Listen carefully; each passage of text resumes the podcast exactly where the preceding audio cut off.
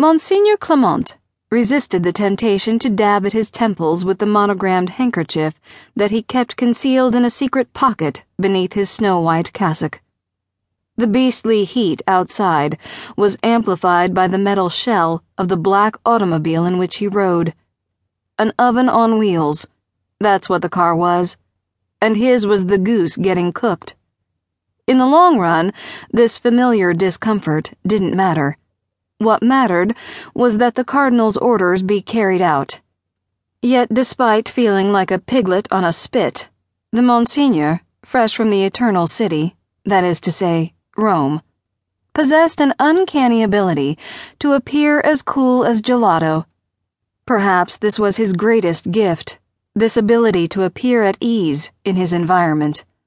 There were those, his mama in particular, who thought he should have been a film star so regular were his features, so broad his shoulders, so clear his eyes, and strong his chin.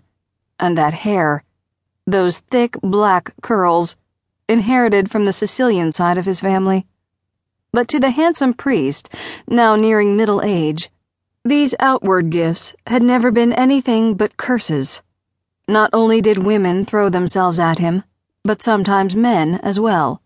Seminary had proved to be a trial by fire for someone as beautiful as Pretty Boy Clement. It was his feelings of worthlessness, however, that drew Monsignor Clement to religion, to a god, at such an early age, and ultimately to the priesthood. What went on inside the perfect shell was anything but. The real Monsignor Clement was ruined. He had been from an early age the real Monsignor Clement was like a rotten, soft boiled egg that, if opened, would emit a sulphurous odor even stronger than Satan's. As always, Monsignor Clement was determined to keep his shell intact, although it was a decision he had to make daily, like an alcoholic's fight against the bottle. Today would be the hardest day of the struggle. If he could make it through Vespers, Stop here, Monsignor Clement said to his African chauffeur. He spoke in French. Yes, father. Monsignor Clement watched dumbfounded as a white woman suddenly appeared in the window of the church just ahead, turned, then dangled helplessly for a few seconds before dropping to the ground. He could almost hear the breath being knocked out of her, and then a soft moan.